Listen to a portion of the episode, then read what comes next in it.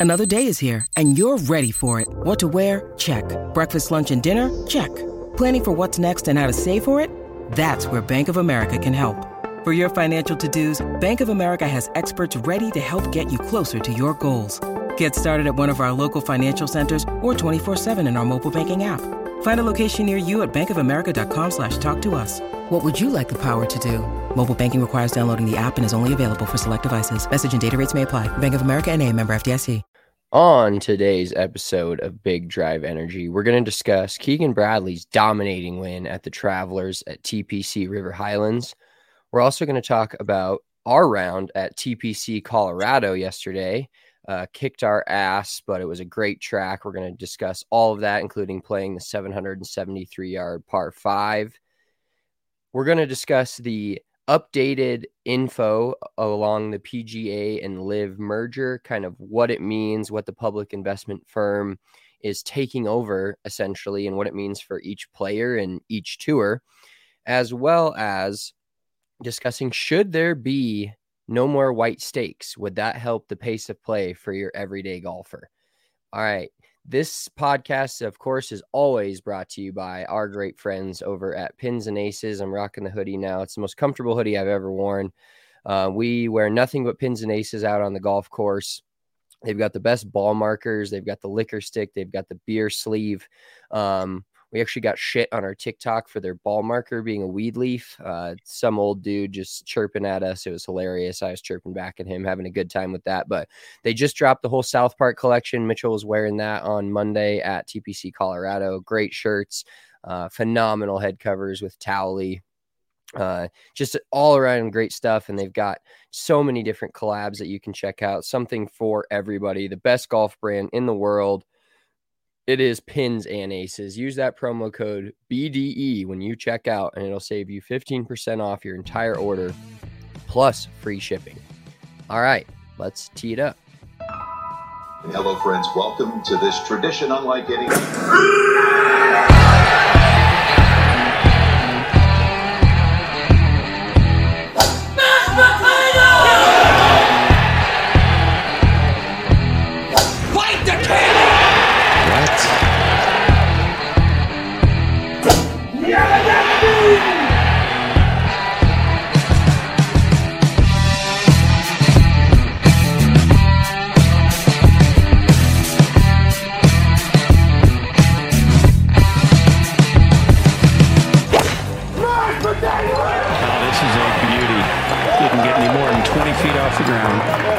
Ground. What was that, Chair? Did somebody scream mashed potatoes? That was mashed.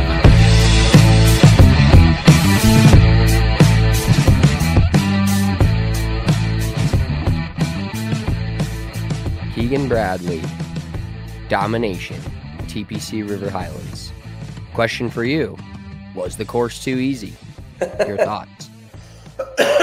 Well, for those guys playing 6,800 yards, um, no matter what, you could pretty much probably take their driver out of their bag and they're still going to shoot 8, 10 under par with just how short that course is. You can't really make it wet enough or hard enough. But I will say, and uh, this is kind of a shot at LA Country Club, but I would have rather have watched them play TPC River Highlands twice because it's just such a good track. Uh, the players love it, everybody loves it, and it's just a great layout. Like it is weekend or year in, year out, one of the favorite stops on tour. So I just thought it was very cool. they obviously talked about on the broadcast, but Keegan Bradley is a northeastern boy uh, from New England, quote unquote. He's from Vermont, and then uh, went to college at St. John's University. And we've talked about him uh, at, at, multiple points on this podcast because uh, he has had a very low key, like very good career. Um, because what do you win the 20 was it the th- 2013 PGA championship? Um, so kind of uh, just a long career for him. I mean, he's made I think at this point he's made eight and a half million this year and 40 million in his career. So I yeah, think, Well, when we were talking about, you know, the the golf, we did the golfer tiers. Uh, I don't think he was mentioned by either of us, and you know, rightfully so. I'll defend us at the time. He's he's had a lot of events this year where he's been like, "Oh, it's Keegan Bradley's playing well again," and then by Sunday he's out of it or not winning it. But here's a look at his. He has six PGA Tour wins, or you know, professional wins centered around the PGA Tour, essentially. Um, He's won the Byron Nelson in 2011 uh, in a playoff. He won the PGA Championship in 2011 in a playoff. He won the WGC Bridgestone Invitational. He won the BMW Championship in 2018 in a playoff. He won the Zozo Championship in 2022. And then he won the Travelers, which wow. is an ele- elevated event. So his win profile for having six PGA Tour wins is pretty incredible. Yeah, the, the Zozo is played in. excuse me. Um, is it played in Thailand, or it's in? It's it's definitely either like Thailand or Japan. Um, it's it's an international. Yeah, uh, it's the greater Tokyo area of Japan. Ooh, Tokyo! That'd be so cool to play golf. It's co it's co-sanctioned by the Japan Golf Tour and the PGA Tour. Oh, okay. Yeah, that was always a very cool event. I remember uh, just the golf courses over there look look unbelievable. Um, but anywho, yeah, he's uh he there was a period of time, and I think uh, you and I discussed this personally, but he's always been that dude because he used to anchor back in the day with the uh, belly putter. Remember that um what was it? The it was like the saber tooth. Remember that Odyssey putter that was like the rounded teeth? It wasn't the the straight one. Um, it was the, like the rounded. I think they call it the saber tooth. Uh, but he always anchored back in the day. He had a belly putter, and that was probably when he had the most success in his career up until again recently. But now he's got the same Odyssey Jailbird uh, longer putter that's not anchored, but it's the same putter that Wyndham and Rickie Fowler used. So I think Keegan kind of gets forgot about in that conversation. But I was looking at his strokes gain stats this morning, and he's inside the top 55 in every strokes gained uh, category on the PGA Tour. So that just means you're playing pretty damn good uh, from tee to green. And I think three out of the four, he was top 25. I think he was like 53rd in uh, approach to the green. And also, what I didn't realize was going through this PGA Tour app is the amount of stats that they give you. Like, they give you so many freaking stats. Because I was, excuse me, I don't know what's going on. Um, so Keegan, I saw that Keegan uh, actually hits it closer, statistically speaking, from 125 yards to 150 than he does from 50 to 125, which is very rare.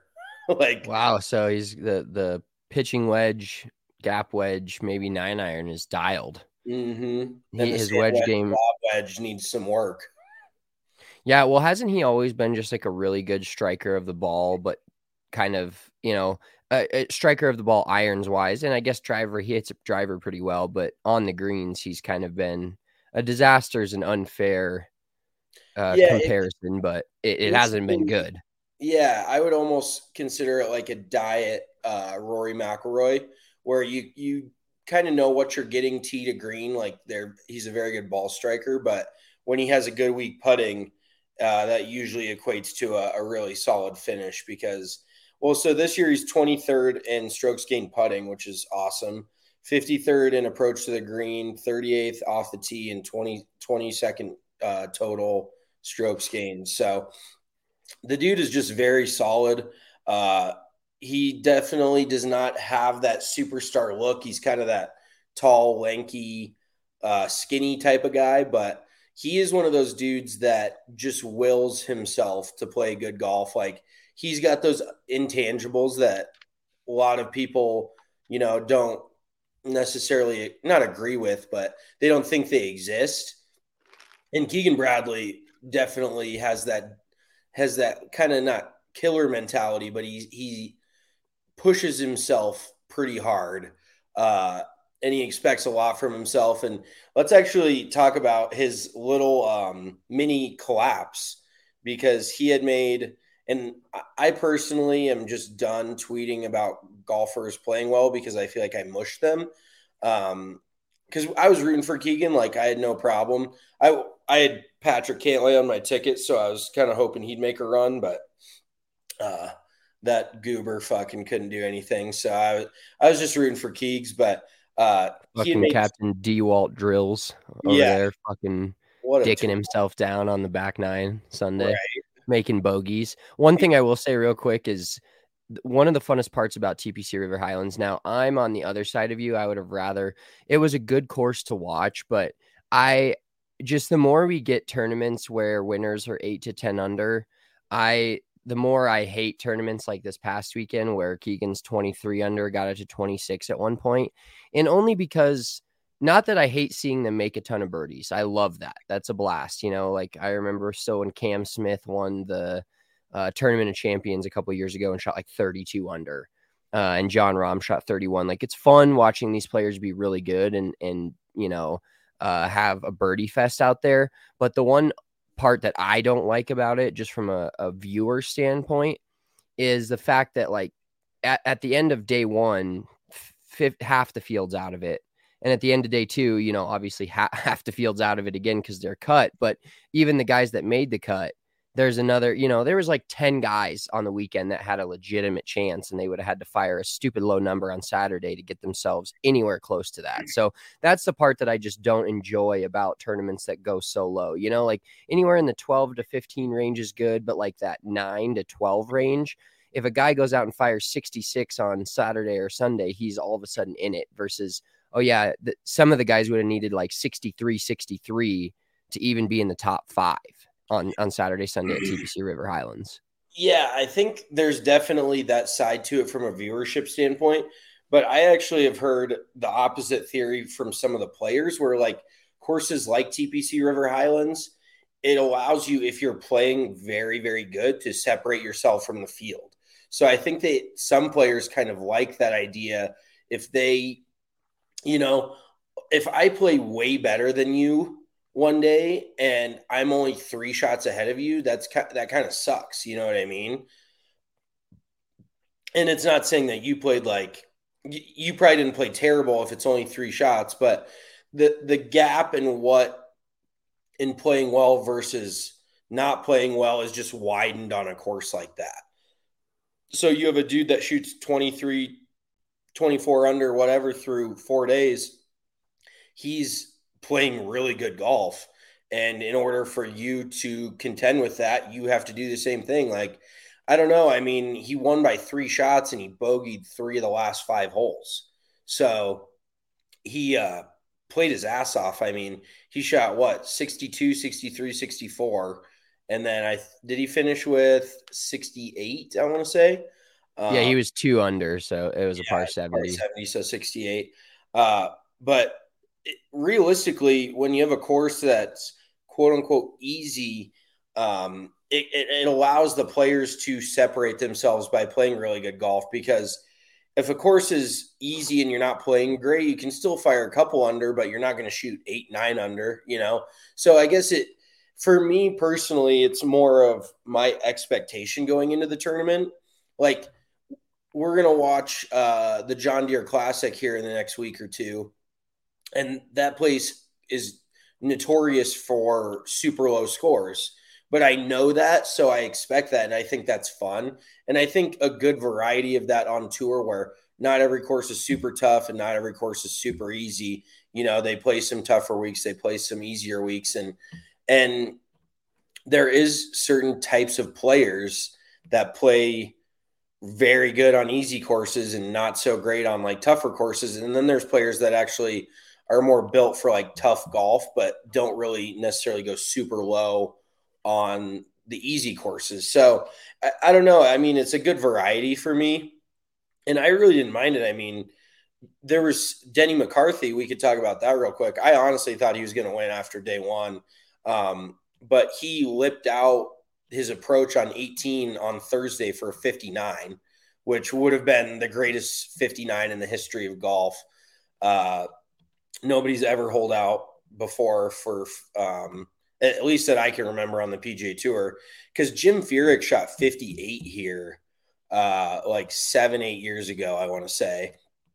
People forget how fucking good that dude was. Just solid. But that that's the kind of thing is like TPC River Highlands is a place that Jim Furyk can play well at. And that dude was hitting it like 270, 280 in his heyday. So, I mean, there, there's definitely a factor of distance there, but overall, I, I really didn't have a problem with the course being easy. It's just like, well, if it's that easy, then make more birdies, you know, keep up with the leader. But uh, Keegan had a little bit of a breakdown on the uh, back nine. I mean, going into after the 13th hole, he had it was either the 12th or the 13th. He had made five birdies and no bogeys on the day. Like he was absolutely cruising. And then he hits a tee shot in the water on a par five and that was kind of his first loose shot of the day. And all of a sudden, he went from like really feeling like he was going to walk away with the thing, you know, not even a second thought, to bogeying three of the next four holes, I want to say, and three of the next five. Um, because then he parred third, parred, parred 17, parred 18. Um, but he definitely had like some loose shots in there uh, where he just and, and it's crazy how your mindset changes. Like you, you're, and we've all been there. I think if you play enough golf, where you feel pretty comfortable with the round, like you're feeling good about your game. You're thinking, you're thinking birdies, not bogeys. You know what I mean? Like it, there's that mindset. And then, I mean, obviously, none of us, nobody listening here has ever played on the PGA Tour on a Sunday, but uh, you go from this positive mindset and then you hit one really bad, tee, not really bad tee shot. I mean, the water was only like 10 yards off the fairway. So it was just a mistake. But then all of a sudden, your mindset completely changes where you're playing like this defensive golf where you're not making aggressive swings and you're miss hitting stuff. And it was just crazy to see Keegan uh, make like that really sharp turn on the back nine. But luckily, he had such a big lead that he could afford to make a couple bogeys. It just probably wasn't quite as easy um, as he could have made it, uh, which he did set himself up for the first three days. But if Cantlay would have birdied, Cantlay did not birdie the drivable, or he did birdie the drivable par four, but then he had another really good look. I think on 17, he had like six feet, missed it, and then bogeyed 18. So, really, any sort of pressure that could have been put on Keegan was kind of alleviated down the stretch because no no other guy really stepped up. So uh, overall, great week for Keegan. That little little uh, slip up on the back nine, I'm sure uh, he'll get better from, you know, and, and kind of look back at what went wrong. But at the same time, it's really nice when you can win a tournament and still learn from it. You know what I mean? A lot of a lot of good times when you're learning from something, you're losing it. You're shooting 40 on the back nine on Sunday and fucking pissed off about it.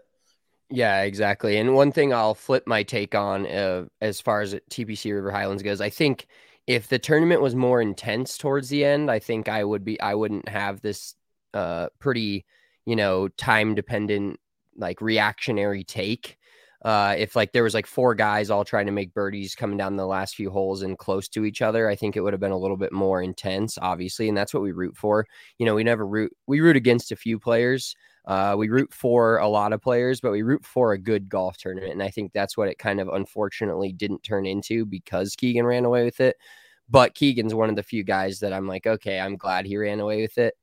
And TPC River Highlands, even though it was quote unquote easy for these guys, I love the drivable four on one of the finishing holes. Like drivable fours, and we'll get into it with our round at TPC Colorado because there was a few of those. They're electric. Drivable yeah. fours are with a penal. If you miss, it's super penal. Those are like some of the best holes in golf. And on the PGA Tour, they make for electricity every single time, you know. And like Scotty Scheffler, as much as I don't want to talk about him, I was watching him climb the leaderboard on Sunday again. I think it's oh. like 20 straight events. He's been in the top 12 or something. Just absolutely absurd. Betting him top 10 is like a is like a better than a 50-50 bet at this point which is yeah, nuts. If, if it's plus odds, you feel pretty good about getting it. Yeah, and he he made eagle on the drivable four. He hit it to like 10 feet and then made it. So uh, I do love a drivable four coming down the stretch and also a, a, par five coming down the stretch as well to make it fun. But I think, you know, shout out to Keegan. And I think the other cool part is we saw, you know, he was on Instagram from the week of the major, uh, the US Open, because he missed the cut, like playing mini golf with his kids on Saturday and Sunday, which was awesome. And then it like turned into, you know, they were posting about him before he won, obviously, TPC River Highlands. And then he goes, you know, goes and plays putt putt with his kids and hangs out and enjoys the weekend and then turns around and goes 23 under you know, sh- shoots a couple of 63s at uh, TPC River Highlands and wins the Travelers, which is an elevated event. And one last shout out to Rickie Fowler for the little 60, uh, his lowest round of his career.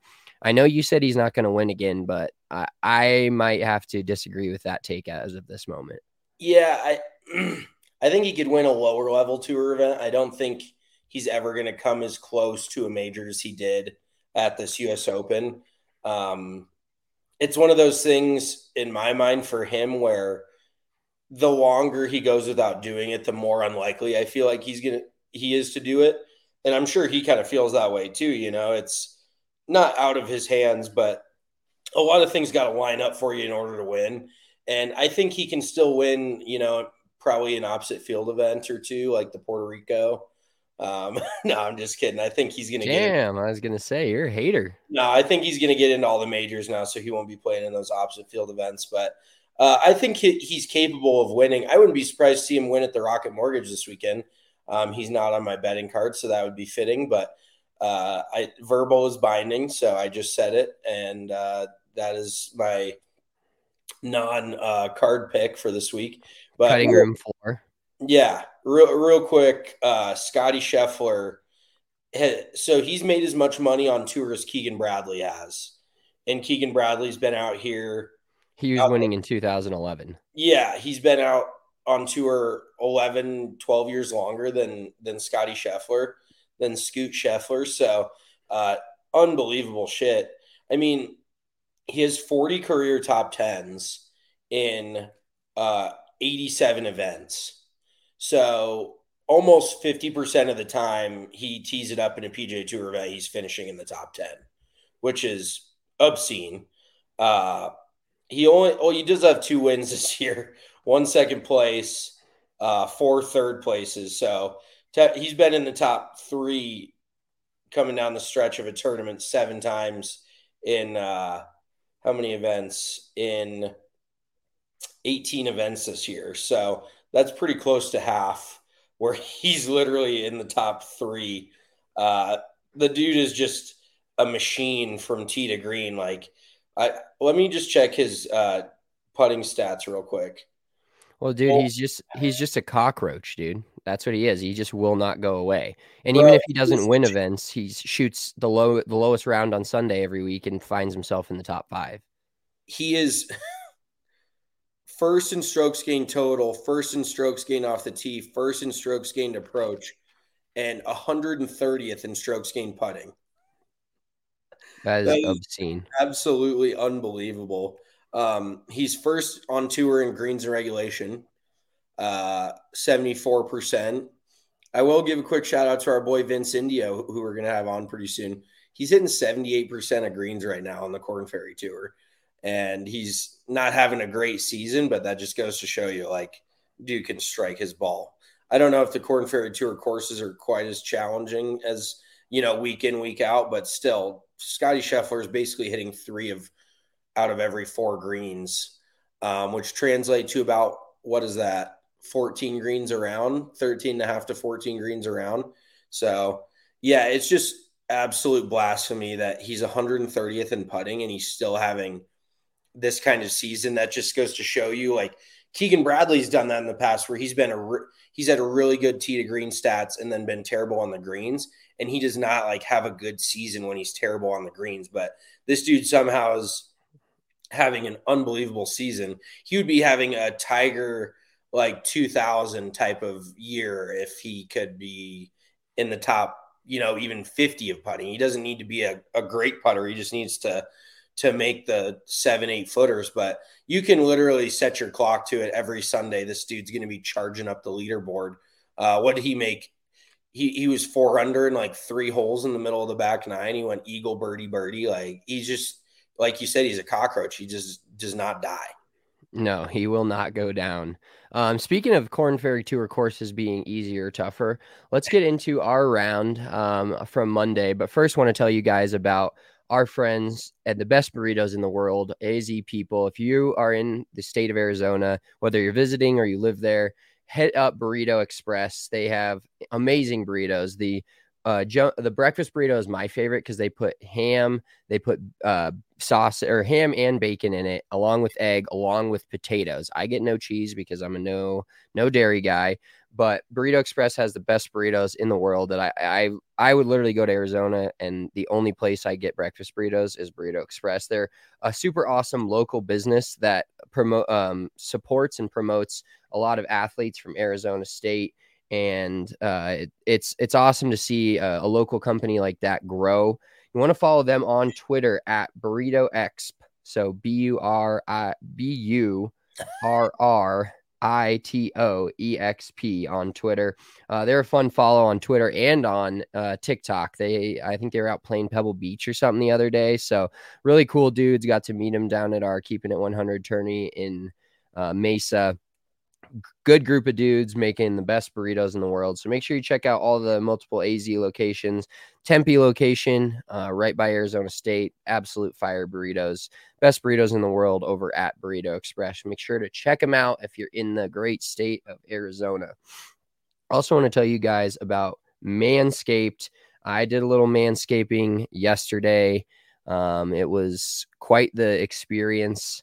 Uh, my new lawnmower 4.0 replacement blade came in, and which is awesome. That's one of the coolest things about Manscaped is, you know, you can put your stuff on auto order. So I I forget to order new blades, and it's not fun when you don't have a brand new blade all the time, or at least a semi sharp blade. Um, but I get my ears trimmed up, I get my face trimmed up with my face lawnmower, and then I've got the the bottom shelf lawnmower for all the rest of the areas that keep me trimmed up. It's hot. It's finally getting hot here where we live in Colorado.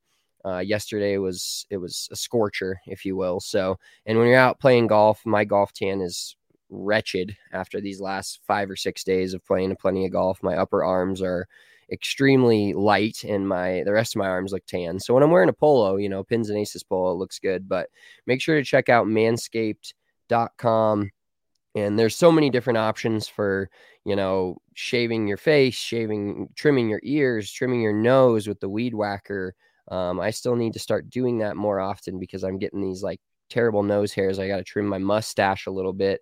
Uh, I'm going to let the beard grow for a bit, but as far as just keeping everything neat and tidy, Manscaped is the way to go. You want to use that promo code DNVR to save you 20% off.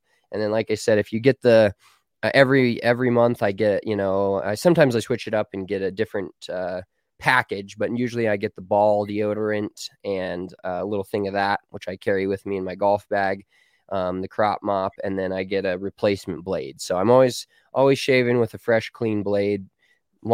4.0 is the best product I've ever used. Make sure to check out Manscaped. Use that promo code DNVR. It's smooth sack summer. So make sure to keep that sack looking smooth on the golf course and in your life. That's and you do that with the 4.0 Point, lawnmower 4.0 over at Manscaped waterproof trimmer. It's incredible, and you get 20% off with the code DNVR. All right, let's talk about our round at TPC Colorado. You want to start? How hard was the course? Do you think? Um, it's definitely very challenging. Uh, I See, well, the funny thing is, is the guys on the Korn Ferry Tour do go pretty darn low there. But I think the most challenging part is the greens. Like between you and I, we each probably had. I mean, so your round was very up and down. Uh, you hit some wonky tee shots, and by wonky, I mean 80 yards right of your target. Yeah, uh, driver failed me on. I like had like 12 really good holes and six really be- not really good holes. I shouldn't say that. I didn't make any birdies, but like holes where I just looked like I belonged out there, and then six holes where I looked like I didn't belong. And real quick before we get too into it, I want to give a shout out to Colorado Golf Association uh, for having us out there. They do these member play days. If you're in the state of Colorado, getting a CGA membership is the best thing you can do. C- ColoradoGolf.org use the code DNVR. You're getting $5 off your product. Um, it gets you a membership, gets you a handicap so you can play in tournaments, and then allows you to play in these member play days at courses that you normally wouldn't get to play. So, uh, also the uh, two man net series. Um, you can play in some net championships with you and a buddy. They they have great courses and they have just a lot of opportunities to play some great golf in Colorado. So make sure to check that out. ColoradoGolf.org. Go on. no, I mean the, it was awesome that they had us out, and it's just very cool what they do with uh, private clubs to allow the general public to be able to sign up and play places like that that you normally wouldn't get to. And you got a sick pins and aces towel. Like I, we didn't even know that they were doing that, but those towels are badass. Like I was, I was pretty stoked. I got it on my bag right now. Um, but yeah, overall, I would say the toughest part for me was on the greens because I actually struck the ball very well, tee to green. I would say uh, I made one double bogey, which was eight, number eight, that par three, which was just a fucking joke. Uh, I landed it like on the right fringe. And for those of you who have never been out there or seen it, um, it's it, eight is a par three that's not very long. It heads d- directly west, kind of into the uh, the lake area on the back side of the uh, on the west side of the property. Um, but the green is about 15 paces wide, and there's just it's water surrounding. All, there's really no bailout, so you got to hit a shot. Well, we were we were playing it from the, with the tee back or with the uh, pin in the back. It was like 188 to the flag uh, so it was not, it's not a super long hole. I think it's like 170 middle, 180 middle, but I feel like 188 is just long enough to the point where you uh, need to hit something that's not a short iron. And to be that precise to get it within like a 15 yard window from that long, like I, I hit a good six iron because it was hair into the wind and it fell just far enough right, landed on the fringe, kicked into the hazard, and then I fucking I I did have a little freak out where I was just jamming my club in the ground. Like I think I almost hurt my left shoulder, like fucking just hacking my club into the ground like it was a spear or a, a shovel, basically. But um, other than that, that was really the only bad hole that I had, I would say. And I didn't even hit a bad shot. So for me, it was mostly on the greens. I three putted three times. Excuse me. Um, I had three putted twice in the first five holes and I was one over. So if that kind of gives you an idea as to uh, the the ball striking tee to green, it was pretty solid for the most part. But the other thing that's kind of like deceiving is the greens out there are so big that sure I can say I three putted, but like I was 50, 60 feet away. So, you know, it's not, it was not like I was three putting from 15 feet by any means. I was hitting the greens. But that's the other thing is I guess the approach shots are just so long that, you know, your proximity to the hole is not a good shot sometimes is 40, 50 feet away. So then you just kind of have no choice but to either two putt it or make a bogey. Like, you know, you're not like, oh, I got to hit it closer. It's like, well, when you have 230 in on a par four, uh, there's really no, you know, you're not stuffing it. Like, I don't care what level you're at, but that's where where distance really comes into play. There, I kind of just worked my way back from the green, from the green all the way back to the tee box, but uh, driving distance out there is key because then you're giving yourself shorter approaches you know, which is then going to give you a better average proximity and, you know, so on. So for me, being a little bit of a shorter player, average player off the tee, um, it definitely has like some of its disadvantages out there.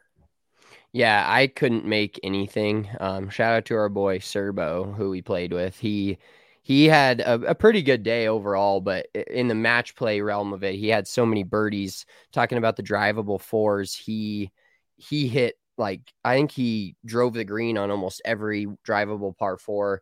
I missed a few. I missed so many putts, like three to four feet past, which was I could not get the speed of the greens down all day. I made zero birdies, which is pretty terrible for 18 holes, considering like the first hole I had 12 to 15 feet. The second hole, par par three, long par three, I had like 10 feet. Uh, I had quite a few opportunities to get up and down for birdie from just off the green, and I could not, I could not get the speed of the greens down to save my life. Uh, And then there was definitely, you know, five to six holes where driver, I hit driver off the map and there's some some serious rough and they were growing it up, you know, the the ascendant Korn Ferry Tour event is there July 10th through 16th, so not that far away and they were definitely getting it ready for that because one of the things that I was the most impressed with along with I wasn't impressed with the the length of the rough and the the native areas off the right side of most fairways, which I ended up being in a few times. Um, but I was really impressed with the around the greens. Is it's just so much different than a normal golf course. Like it, some of the holes with the runoffs, I want to say uh, number thirteen, the par five, no fifteen, the one that's right along the water yeah. I mean, there there's a runoff area of about 30 to 40 yards straight downhill that if you are looking at it and you play just regular public golf, you know, you're not a member at a really nice country club, you would think that that's the green. That's how well maintained and and tight it is around the greens. And so every hole that I made a par, I don't think I got up and down one time uh, and or I, you know, like I literally don't think I got up and down if I missed the green for par once. Every par I made, I hit the green. Yeah, uh, and and I three putted like twice, but it was just a disaster around the greens for me. And once I started missing greens, I had like two different trains of, you know, the first five holes I all made par, and then I start getting on a bogey train, and then I get back to a par train starting the back nine and then I get back to a bogey train and finish like double, triple. Like it just not good at all. Um, because I hit it in some wonky spots and driver was just a real, you know, up and down day for me. But yeah, the, around the greens, I was just so impressed with, and you have to clip it perfectly when you're chipping, and then you know finding the finding the right area to land it on. It's just a different world that you know the courses that pros are used to playing versus just your average everyday public track. Oh, for sure um, it you were so unfamiliar with it, you called it the curtain instead of the apron. yeah, I was fucking. Since I, I was, the curtain is mowed so tight, I'm like, the what are you talking about? The curtain. Completely like, fucking what a disaster. I was completely sober too. That's the worst this entire thing. I, like, I called it the curtain for like six holes. I was like, yes, the curtain is very tightly mowed. Um, but yes, it is so tightly mowed around the greens that like but see, that's where I was trying to help you uh, a little bit, and you weren't really listening. Um, is when it's that closely mowed, like you have to get more resourceful, and you have to think about different clubs. Like uh, you're just so prone to whipping out your your highest lofted uh, wedge and you know trying to toss something up there because we did play King's Deer Friday and we can get into that, but just two to like almost not similar type feels, but there's some some feeling of similarity between the two courses in my opinion with the elevation change, the undulation, the bunkering, things like that. But when you're on a course where around the greens it is just so tight, uh, it, tightly mown is what I mean. Um, you have to think about using the putter in some spots. You have to think about going with lower lofts, and uh, you you can't just try to toss everything up in the air.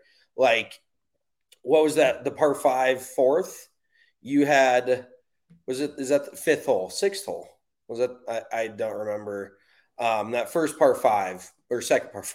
Good God the first hole's a par five, but it was that second par five, like the fifth hole or sixth, fifth hole, sixth, sixth hole, yeah, because I made five pars going into that hole. Oh, okay.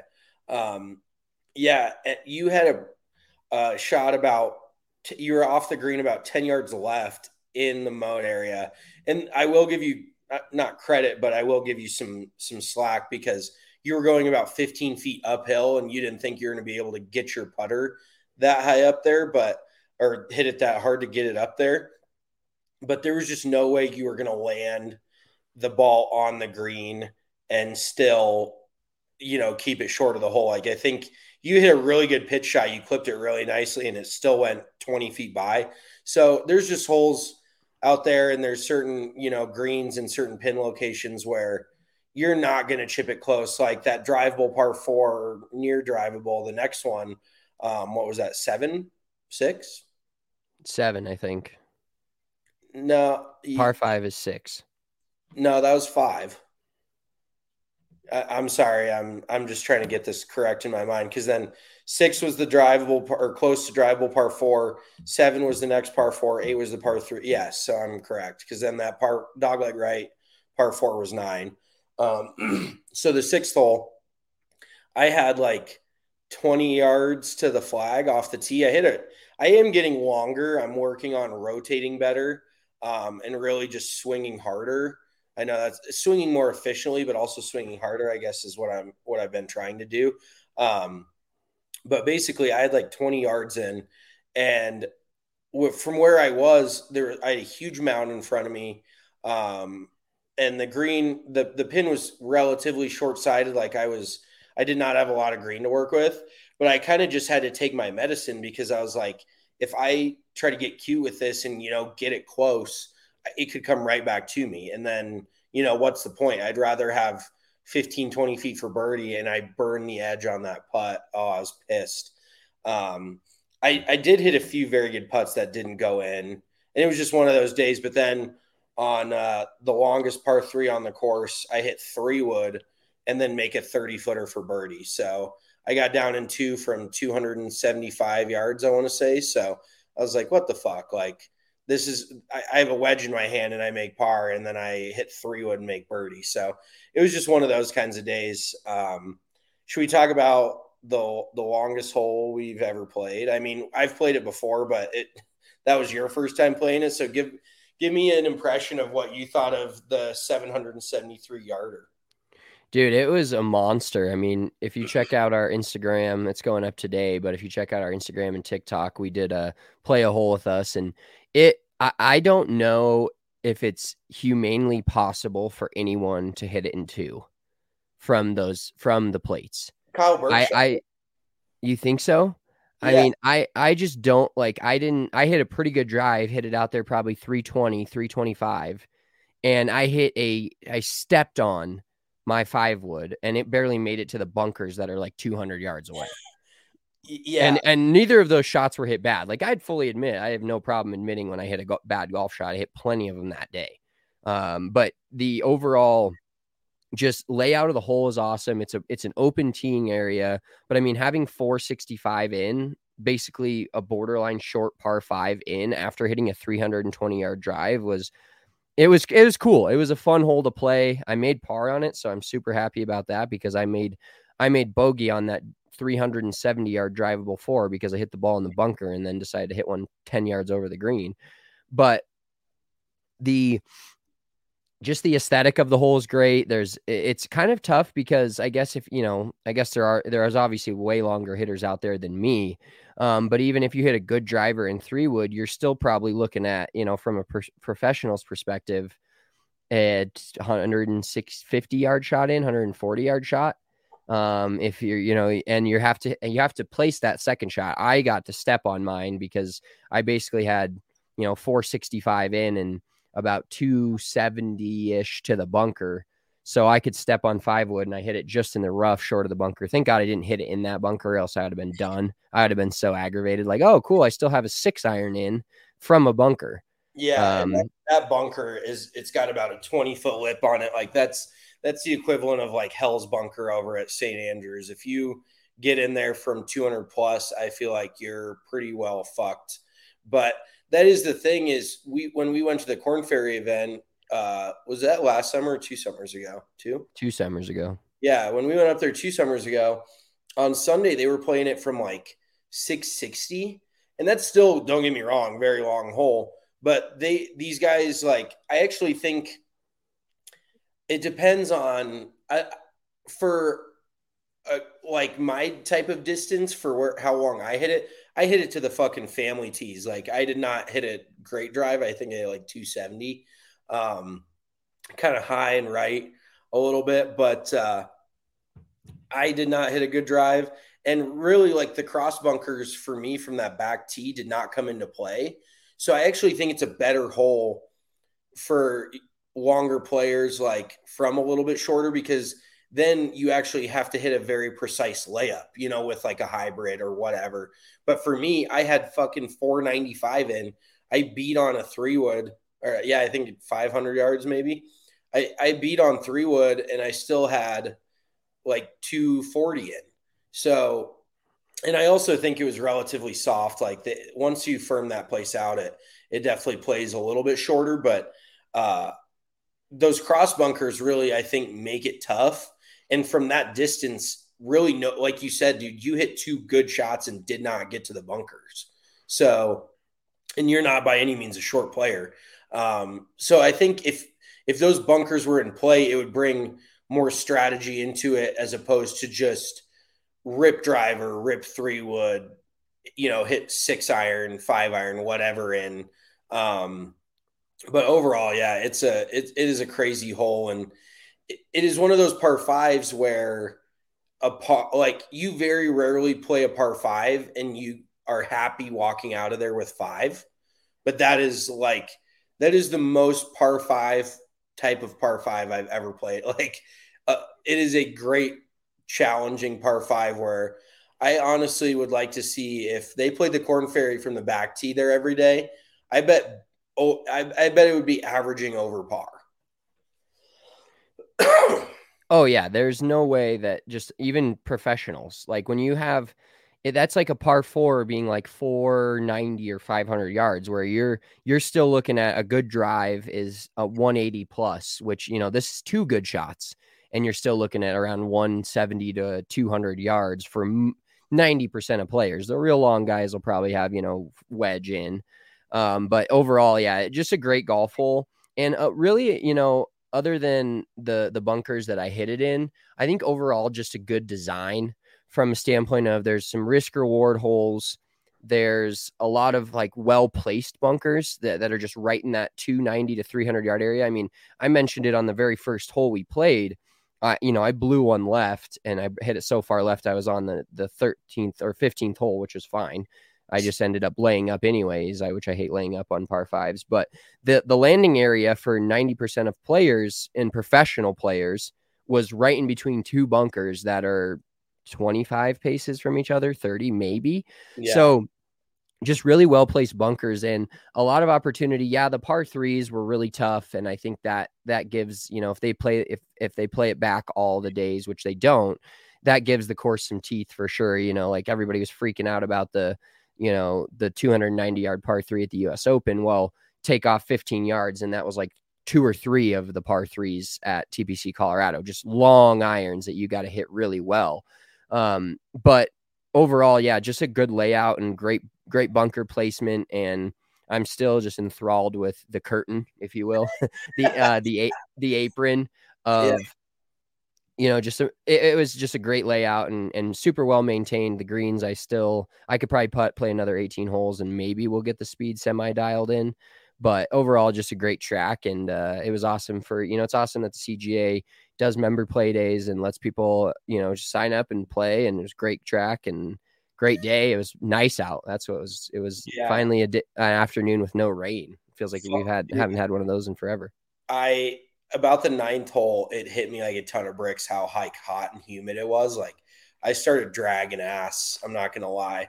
Um, but real quick, I, I I still think no matter what, like, and we actually had a dude on our Twitter um, say that we could come play his 8,400 yard track over at RainDance National. So maybe later this summer we can take him up on that because we, I feel like we got to get out there. Um, I'm just going to take all my short irons out of the bag and just basically carry around a hybrid, a three wood, and a driver, and maybe a few wedges for around the green. Um, because there's no chance I'm going to have any sort of short iron approach shot. But having said that, I still think the some of the best holes out at TPC Colorado or are the shorter holes. Like uh, the third hole, the par four, for instance, where you actually drove it over the green. Um, that's a great risk reward hole. Like you have to hit a very good drive, but once you do, it's it's a a very birdieable hole. But if you hit it left, you're in the water. If you hit it right, you're in a fairway bunker. Um, and then uh, 16, the par three is just an amazing hole. Uh, it plays uh, I think as long as about 140, 145 from the very back tee, uh, right in front of the clubhouse. And it is just such a good um, strategy hole because of like 140 yard shot. That's not the challenging part of it. The green, being in the proper area of the green and and not getting overly aggressive because I think that's that's another like mental thing um, with golf is when you're playing a, a, a long par three, you immediately you know are kind of uh, playing defensive in a good way like for your own you know for your own game like maybe you make par maybe you make bogey but you get out of there and you're you're not overly aggressive. But then you step up to like a 140 yard hole and you're like shit i should be able to not necessarily always make two but this is a birdieable hole. Like this is a short hole. I could make birdie here. So then you get overly aggressive and then that turns into like big numbers. So it's just a, a it's kind of mental warfare in a way because you go from 140 yard par three to two 500 yard plus par fours to finish up. Uh, so you you know you flip a wedge in from a buck 40 or you know whatever, and then the next two holes you've got long iron to you know woods into the green on your second shot. So uh, overall, very good track. I love the the short gettable holes. Um, and not just because I'm a shorter player, like I think it's just fun. You know, it brings in a variety of different scores and it's not just a, a, grind the entire time, you know, where you're just like trying to make par on every single hole. Uh, there's definitely some like birdieable holes out there, but I had a blast. Uh, really good track. I think once it gets a little bit older, um, it'll get a little bit more character to it. Because right now, uh, for any of those of you who have ever played uh, like a brand new course, and this course I wouldn't call brand new, was it like six years old, five years old, but um, it still has like a firmness to it, like where everything is just really like hard and you can just feel it in the ground. And I, I think the greens will mature a little bit just as it as it gets older and um, some areas around the green will I think soften up just a hair because right now everything is just like hitting on granite. So I, I kind of think that's what they're going for, but at the same time, it'll kind of like the, the golf course will grow into the property a little bit more and it'll just feel like a more natural setting as opposed to you know them just throwing up this golf course in the middle of this this farmland. But I, I also i got to mention the views. The views are unbelievable. Like the entire western side of the course is just mountain views and the lakes right there like unbelievable. The houses on that course um, towards the middle of the the golf course are just unreal. So like i I think overall it's just a very enjoyable experience to go out and play, even though it's it, it feels pretty grueling when you when like when you're over when you're done with it, it's a grind. Yeah, you, you it does take some strategy to play it, but it also takes a, a good amount of length off the tee box and then strategy well, as sure. well to play yeah to play yeah. it well for sure. Yeah. All right. Absolutely. Let's get into a little uh, LIV PGA Tour merger update. Um, so this is from Perfect Putt, and it's basically so this is a, a, thing that I subscribe to. It's it's kind of fun little newsletters, but I won't get too deep into the weeds on all of this stuff. But it goes into all the different, um, you know, what financial interests certain tours have into golf. So, for instance, um, this is the proposed framework agreement between Saudi Arabia's Public Investment Fund, the PGA Tour, DP World Tour, and LIV Golf that would see the public investment fund have direct and indirect influence across 20 professional tours and over $1 billion a year in prize money. So the PGA Tour has financial interest in partnership in six tours with an, a total of 415 million season prize money. That's DP World Tour, the Korn Ferry Tour, PGA Tour Canada, PGA Tour Latino America, PGA Tour Champions, and then the TGL, um, you know, Tomorrow Golf League that uh, Tiger and them all own, and PGA Tour owns 18% of that. Uh, the DP World Tour has financial interest in nine tours worldwide with 200 million in prize money. Challenge Tour, Legends Tour, Japan Golf Tour, Japan Challenge Tour, Alps Tour, the Pro Golf Tour, Nordic Golf League, Clutch Pro Tour, and the Tartan Pro Tour. Um, so all these different tours with different prize money, and now the public investment fund, as of now, cur- or you know before this merger has uh, financial interest in four tours that which is LIV, the Asian Tour, the Asian Development Tour, and the the MENA Tour. Um, and the MENA Tour is purses around seventy five thousand per event. Um, but it's really crazy to see like in a graph. So this article has a graph of all the different uh, prize money, and the PGA Tour actually has 415 million of prize money over the year, over a calendar year, and the LIV Tour has 405. But if you think about it, the LIV Tour's 13 events, and the PGA Tour is an entire season of events, basically every week. Yeah, that that money is absolutely insane, and uh, just to yeah, like have that financial boost in all in all markets um, is obviously going to be big. And I, I don't know. I mean, what do you do? You think there's really going to be any any fallout? It's it's forever evolving because we're learning new things every week about you know what the what the setup is going to be for the future. But what do you think this kind of means? You know, for for for tours worldwide. Well, and it, so it goes on to say so there's another part of this merger article that's going to come out uh, either this Monday or, or next Monday. Um, and he has a sports attorney, John Nucci, in the mix to provide the legal analysis on it. But basically, the public investment fund is going to cover all of these tours. And it says that one could argue, quote, one could argue that little changes in the world of professional golf tours with the proposed framework agreement and the PGA Tour currently has direct influence or indirect influence on 16 professional tours worldwide. And it won't be, you know, the PGA Tour won't be affected by this framework, but it just like it gets into the official world golf ranking by tour and how many players are on it, you know, from all the way from the Alps Tour. There's three players with official world golf ranking on the Alps Tour and then 400 up to 404 on the PGA Tour. So I think overall, it's not going to affect much as far as each tours are ran. I just think that it's going to give more. It's obviously now that it's owned by all the same company, uh, much like Succession, you know, kind of going into this whole being bought by Gojo, etc. Like it's it's still going to be the same company. It's still going to be Waystar Royco. you know, like PGA Tour is still Waystar Royco ran, but you know the money is going to be coming from a different place. So hopefully it means more more money for PGA Tour events even and maybe we'll keep some people to stay. I think there's enough players on both tours now to make each of them interesting. You could definitely build up the lower level LIV tour players since there are less in the in the field and there's no cuts and you're playing, you know, shotguns in four 3 days. But I, I do think that overall the player level on both tours is pretty equal as far as the top end goes. Uh, and we've seen that in the major championships this past year. But I think it's really concerning, and I'm and I'm really curious to get Vince India's take on it as far as figuring out what it looks like for um you know Korn Ferry Tour players and all these other player, all these other tours, maybe you know the Alps Tour and and the littler tours get bigger payouts and then get more people into it, and and it creates a bigger bigger pool of talent, which just creates more competition, which overall for the viewer creates better golf.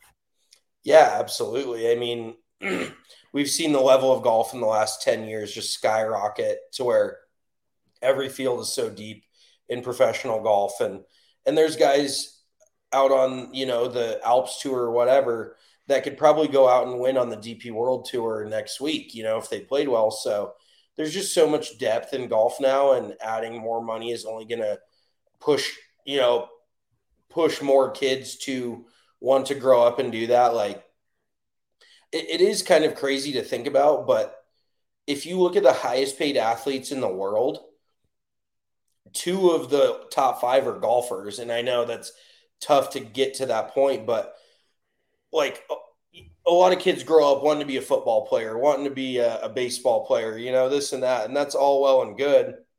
And I'm not saying you can't do it.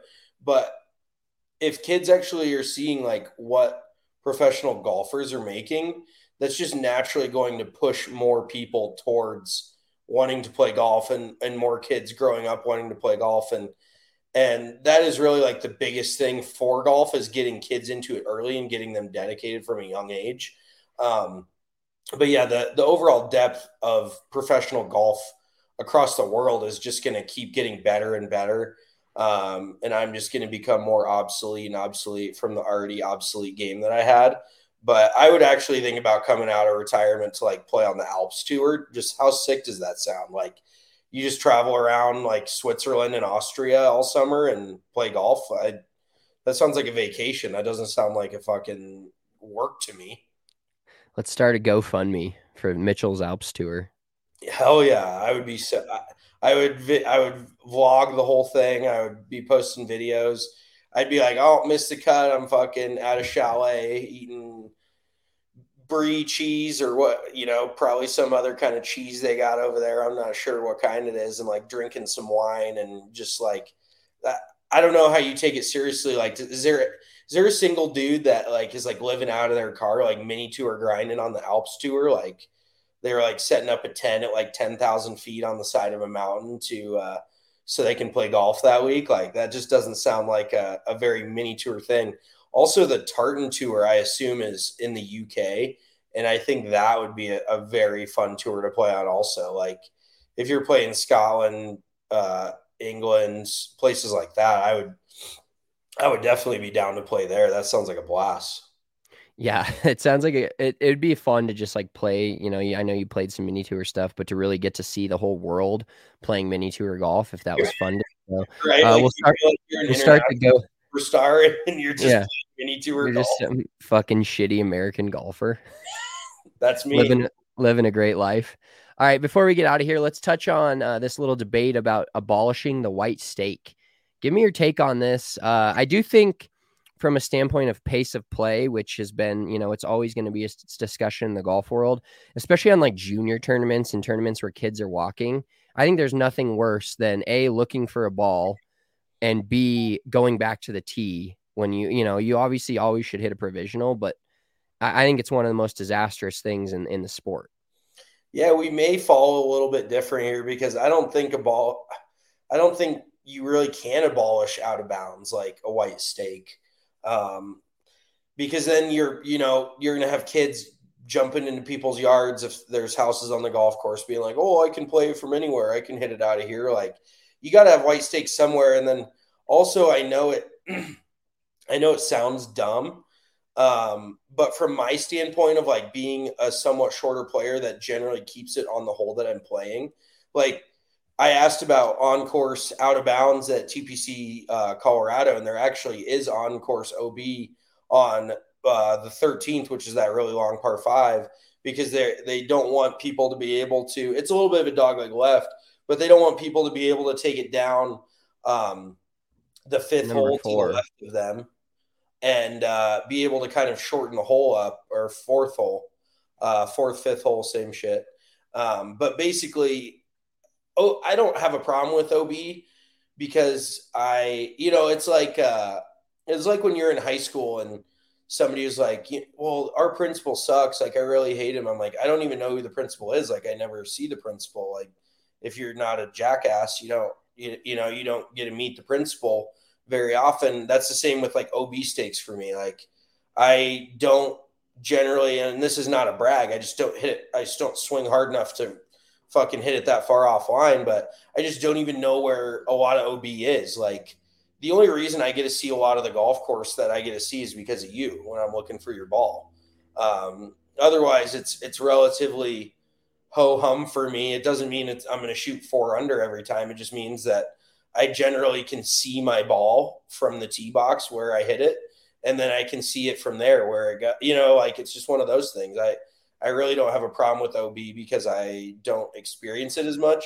But overall, for like for anybody, I, I think there has to be you know penalizing shots. Like if if you take OB out, it just we've had this whole debate in professional golf about oh everybody's too long, everybody's this and that well, hazards are one of the things that guard against people just shit pumping at 400 yards and being able to go find it and hit it again, you know? So if you really don't want to dial back the ball, but you want to make golf harder, you got to keep, you got to keep out of bounds and play, in my opinion. Yeah, and I think maybe where we could find a little chink in this argument is I think it sounds like they're just saying like white stakes versus fences and actual out of bounds. Because there's some places like Kings Deer, for instance, where we played last Friday. There's a lot of places where it's like it's kind of I hit a you know I hit plenty of balls right that day, especially, but you know I'm my, my ball is two feet out of bounds, quote unquote. It's not in anybody's backyard necessarily, and it's in the same playing surface as a golf ball that's two feet to the left. I think that's what they're talking about more versus like if you hit it in somebody's backyard and there's fences around the course, that should be you know out of bounds go back or you you know you can now take the new drop under some local rules that some courses will put into play but i think it's just frustrating for me being a longer hitter but a more offline hitter where a, I see a ball that's you know, and you do the whole like looking thing. If you guys aren't uh, on the YouTube, make sure to check us out, Big Drive Energy YouTube, uh, for all our shorts and po- full podcast episodes. But the uh, looking thing, like the look, just like when you look at a ball and you're, I'm standing in the same grass and I can see my ball that's out of bounds, but it's two feet to the right of quote unquote inbounds. I think that's the part that gets frustrating versus like, oh, I hit it in that backyard. Cool. That's definitely not in play. Yeah, I think it just opens up more gray area for like, and they've it's been a long argument to abolish or like not abolish it, but uh, get being able to get relief from a divot in the fairway.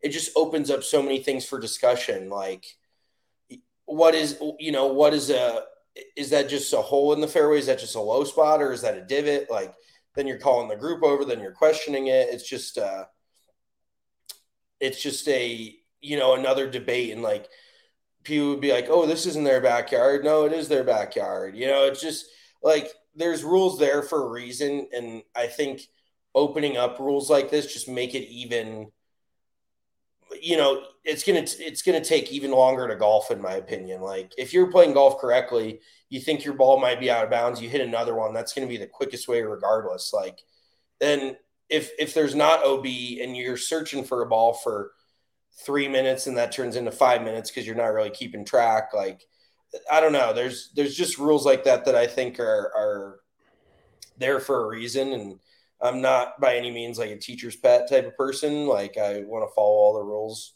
strictly, but uh, I I just see it as like a another another thing that could be up for debate on the golf course, which I think is just opens a whole new can of worms.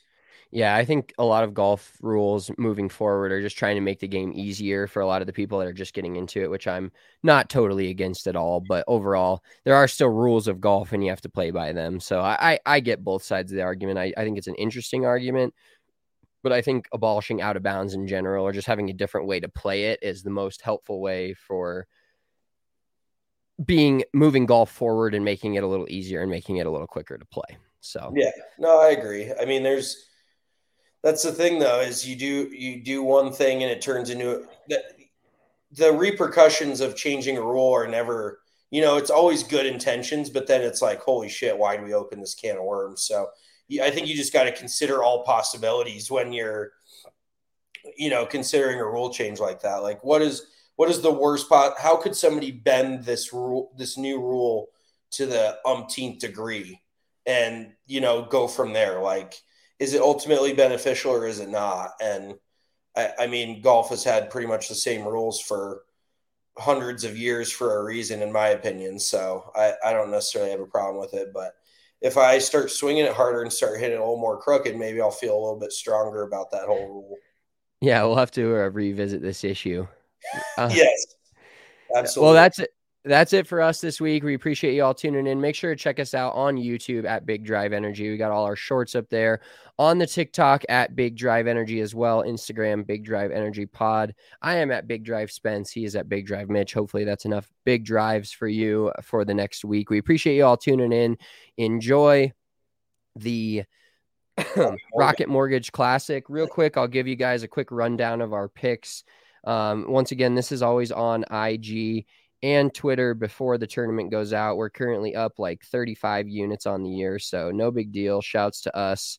Um, Shout out to you. I've been fucking terrible. Well, really, it's just one, you know, 60 to one winner. Too bad we didn't hit a um Denny 100 100 to one winner we Oh. would be in a real good spot. But my picks this week are Tony Finau, Chris Kirk, and Troy Merritt, plus 25,000 on Troy Merritt. Mitchell's picks are Ludwig Aberg, Brian Harman, and Beau Hossler. So make sure you get those picks in. Um, tune into the Rocket Mortgage Classic. I just like had to bet Tony Finau because if he wins it, I'm going to be so pissed uh, in general that he that I didn't bet him. So He he likes to show up at, at weaker field events. So Oh man, Mitchell throwing shade at Tony Finau. That's it for us. Enjoy the week. Enjoy the Rocket Mortgage Classic. We'll talk to you guys next week, hopefully with a guest on. This also might be my last podcast being a non-dad. So uh, a lot of exciting stuff for us coming up in the future. Make sure you're tuning in every week. Subscribe, like on the YouTube. Uh, leave us a rating on whatever podcast platform you're listening to, and have a great weekend. Peace.